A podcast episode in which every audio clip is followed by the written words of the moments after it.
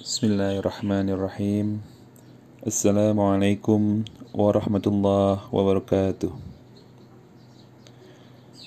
الحمد لله رب العالمين نحمده ونستعينه ونستغفره ونعوذ بالله من شرور أنفسنا ومن سيئات أعمالنا من يهد الله فلا مضل له ومن يضلل فلا هادي له أشهد أن لا إله إلا الله وأشهد أن محمدا عبده ورسوله.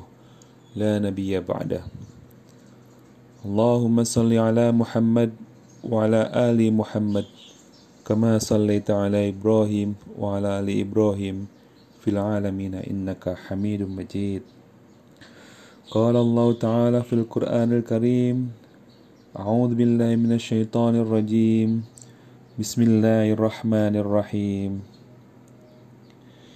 يا أيها الذين آمنوا كتب عليكم الصيام كما كتب على الذين من قبلكم لعلكم تتقون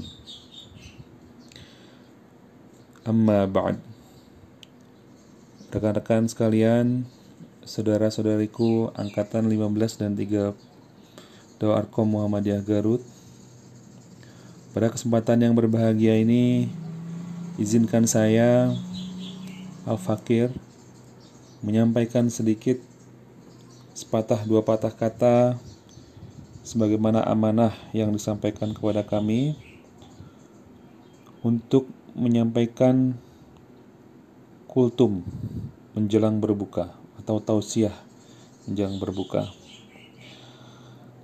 Baru malam lalu Eh, saya mengikuti satu ceramah atau seminar yang diselenggarakan oleh uh, pimpinan ranting Muhammadiyah Pondok Labu dengan tema mengenai Ramadan dan peradaban.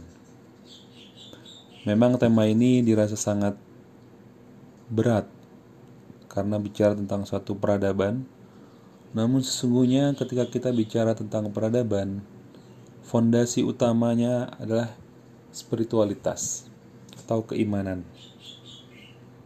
Maka dalam hal ini ketika kita sama-sama sedang melaksanakan puasa Ramadan, spiritualitas kita lah yang sedang kita tingkatkan, spiritualitas kita lah yang kita latih. Sebagaimana nama Ramadan sendiri yang berarti adalah pembakaran. Di sana ada pesan yang jelas yang yang difirmankan oleh Allah, ya ayyuhalladzina amanu. Wahai orang-orang yang telah meraih iman. Saya menggunakan uh, tafsir dari Muhammad Asad The Message of Quran ketika dia menjelaskan tentang ya ayyuhalladzina amanu. Wahai orang-orang yang telah meraih iman. Di sana ada panggilan perintah kepada orang-orang yang telah beriman untuk melaksanakan puasa dengan tujuan kita selalu sadar akan Allah. Sadar akan Allah inilah yang oleh Muhammad Asad diterjemahkan sebagai lalakum tattaqun. Selalu ingat, selalu termotivasi, selalu percaya diri, selalu bahagia di tengah kesulitan.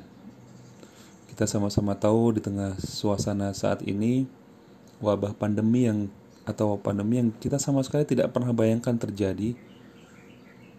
Terakhir barangkali situasi seperti ini terjadi tahun 1918 dengan adanya flu Spanyol. Mungkin bapak ibu kita, kakek nenek kita belum ada saat itu. Sehingga kita tidak menduga bahwa Ramadan sekarang kita harus uh, berada di rumah masing-masing, beruzlah, melatih diri dengan berbagai macam uh, pekerjaan, berbagai macam ibadah. Mungkin Allah memberikan satu kesempatan untuk kita untuk berefleksi, memperkuat keimanan kita, melatih kreativitas kita, meningkatkan keilmuan kita, meningkatkan hubungan kita dengan keluarga, dan lain sebagainya. Kesadaran akan Allah inilah yang barangkali menurut Al-Fakir relevan dengan konsep ihsan dalam satu hadis dari Umar radhiyallahu an tentang iman tentang Islam, iman dan ihsan. Saya ingat hadis ini kita dapatkan saat kita kelas 1 tentang seorang yang berbaju putih, berambut hitam datang kepada Rasul yang bertanya tentang apa itu Islam, apa itu iman dan mawal ihsan. Anta abudallah ka'annaka tarahu fa illam takun tarahu fa innahu. Engkau beribadah kepada Allah seolah-olah engkau melihatnya. Jika engkau tidak melihatnya, maka sesungguhnya dia melihatmu. Itulah kesadaran takwa, kesadaran akan kesadaran Allah. Itulah yang diharapkan selama Ramadan ini bisa kita latih. Sehingga ketika usia Ramadan nilai-nilai kesadaran akan Allah itulah yang menjadi visi kita, menjadi pondasi kita dalam melihat dunia sekeliling kita.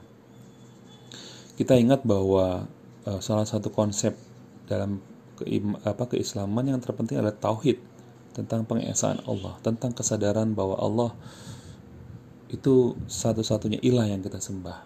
Semua kesadaran kita merujuk ke sana. Sehingga berbagai macam tantangan, berbagai macam uh, pemberian, berbagai macam rizki sesungguhnya tidak melenakan kita dan tidak melupakan kita dari bawah segalanya dari Allah Subhanahu wa taala.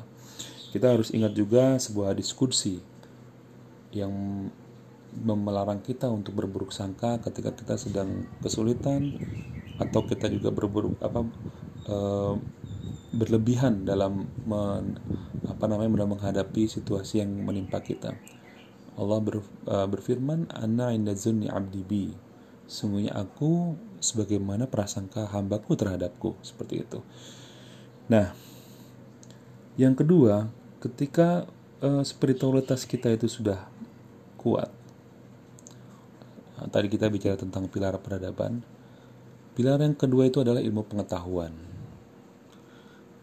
Mengapa demikian? Ini kita perlu lihat juga bagaimana uh, seorang penulis Mesir yang bernama Amir Sakib Arselan pernah menyampaikan uh, bahwa kemajuan apa namanya bangsa-bangsa lain lima ta'akhkharal muslimin wa taqaddama ghairuhum saya ingat buku ini pernah diceritakan oleh almarhum Kiai Miskun. Namun sampai sekarang sebetulnya jangan-jangan kita belum pernah lihat bukunya ya. Alhamdulillah eh, kemarin seorang teman mengirimkan saya sebuah PDF uh, apa buku tersebut dalam bahasa Arab. Nanti kalau teman-teman berminat boleh saya share ke grup. Bahwa kenapa bangsa-bangsa lain itu maju dan orang Islam tertinggal? Karena di tahun-tahun itu ketika umat Islam di bawah kolonialisme buku ini terbit sekitar tahun 1940-an saat itu bangsa-bangsa Eropa dan bangsa-bangsa Jepang dia bisa bersemangat, dia bisa maju adalah karena dia mengikuti ajaran agamanya. Seperti itu. Dan yang kedua, menurut beliau, itu adalah faktor ilmu pengetahuan. Seperti itu. Nah, pada situasi COVID-19 ini, kita benar-benar diuji bagaimana ketaatan kita, bagaimana kita mendengar saran-saran dari orang yang ahli di bidangnya, dalam bidang medis, dalam bidang uh, kedokteran, kesehatan masyarakat. Mengapa? Karena kita nggak pernah bisa melihat di mana virus itu. Bagaimana kita uh, bisa apa namanya berhati-hati uh, untuk menghadapinya kecuali kita taat dengan aturan pemerintah bahwa kita harus menjaga diri di rumah, stay at home, bekerja di rumah, beribadah di rumah dan sebagainya. Termasuk kita harus berperilaku hidup sehat seperti itu, mencuci tangan, kalau bersin dengan apa siku dan lain sebagainya. Sebagian umat Islam dan sebagian umat manusia di belahan dunia yang lain juga sebetulnya mereka gamang apa yang sebenarnya terjadi. Ada masyarakat yang nekat melakukan ibadah secara berjamaah misalkan yang terakhir yang di Goa, kemudian di Malaysia, termasuk ada peribadatan perkumpulan uh, dari kalangan Kristiani di Bandung, yang ternyata kemudian menjadi klaster-klaster baru dari uh, penyebaran dari COVID seperti itu. Itu salah satu poin terkait dengan ilmu pengetahuan Dan saya kira kalau bicara dengan ilmu pengetahuan, puncak peradaban saat ini barangkali adalah uh, informatika atau internet dan berbagai hal yang terkait dengannya. Dan saya kira situasi umat Islam saat ini masih sekedar user. Demikian pula kita barangkali dan mungkin anak-anak kita, generasi kita, tetangga kita, adik-adik kita mungkin bisa kita beri informasi, beri pendidikan terkait tantangan ke depan seperti apa. Dan ilmu pengetahuan itu adalah warisan dari atau hikmah dari generasi muslim terdahulu yang sesungguhnya kita tidak boleh asing dan tidak boleh tertinggal atau tidak apa tidak boleh ditinggalkan karena itulah bagian dari uh, apa namanya warisan dari muslim terdahulu. Bagaimana sekarang saat Covid tiba-tiba orang merujuk pada Ibnu Qayyim al-Jauziyah yang beliau memberikan tips tentang cara menanggulangi wabah, misalkan hindari dan jauhi apa pun yang bisa membuat Anda terinfeksi, jaga kesehatan, jangan menghirup udara yang sudah tercemar, jangan mendekat atau berdekatan dengan orang yang sudah terkena penyakit, buang pikiran dan perasaan buruk atau uh, jangan terpengaruh oleh lamaran, fantasi dan sebagainya, harus positive thinking. Kemudian gabungkan usaha aktif dengan iman dan tawakal kepada Allah, mengambil keputusan dan pilihan yang rasional dan mempertimbangkan maslahat dan mudarat, dan lain sebagainya. Demikian pula Rasulullah SAW uh, yang bersabda bahwa apabila terjadi suatu uh, pandemi, orang-orang jangan memasuki satu tempat tersebut dan orang yang di kota tersebut atau tempat itu jangan meninggalkan seperti itu. Ini kita lihat bagaimana bangsa kita saat ini demikian ngotot misalkan dengan uh, niat untuk mudik kemudian memaksakan diri untuk bepergian ke luar kota padahal mungkin kita nggak pernah tahu apakah sungguh diri kita ini membawa virus atau tidak seperti itu. Nah uh, terkait hal tadi tentang peradaban uh, saya ingin melanjutkan sedikit tentang uh, apa yang oleh Amir Syekh uh, Amir Sakib Arsalan sampaikan bahwa selain ilmu pengetahuan kemudian yang menyebabkan umat Islam tertinggal adalah uh, pesimis, kemudian rendah diri dan yang terakhir adalah putus asa. Intikal amal. Nah, sebagai seorang muslim, sebagai seorang yang beriman, uh, sifat-sifat itu mungkin manusiawi dalam arti tiba-tiba kita merasa takut, khawatir, putus asa dan diri. Namun kita selalu diingatkan bahwa kita selalu punya Allah, kita selalu menjadi orang yang sadar akan Allah bahwa itulah yang membuat kita percaya diri. Itulah yang membuat generasi-generasi setelah Rasulullah SAW Khulafaur Rashidin itu generasi-generasi yang percaya diri dengan keimanannya berdiri sama rendah uh, sorry duduk sama rendah berdiri sama tinggi ber berani beradu argumen dan lain sebagainya. Dan semoga Ramadan ini memberikan suatu pencerahan bagi kita semua dengan uzlah di rumah, dengan bangun hubungan keluarga yang lebih dekat, kita punya waktu yang lebih banyak untuk bekerja, membaca, menulis, melakukan berbagai hal, sehingga memberikan suatu perenungan yang mendalam tentang kesadaran akan Allah dalam kehidupan sehari-hari yang akan datang. Nah, demikian uh, sekedar tausiah dari Al Fakir. Mohon maaf atas segala kekurangan.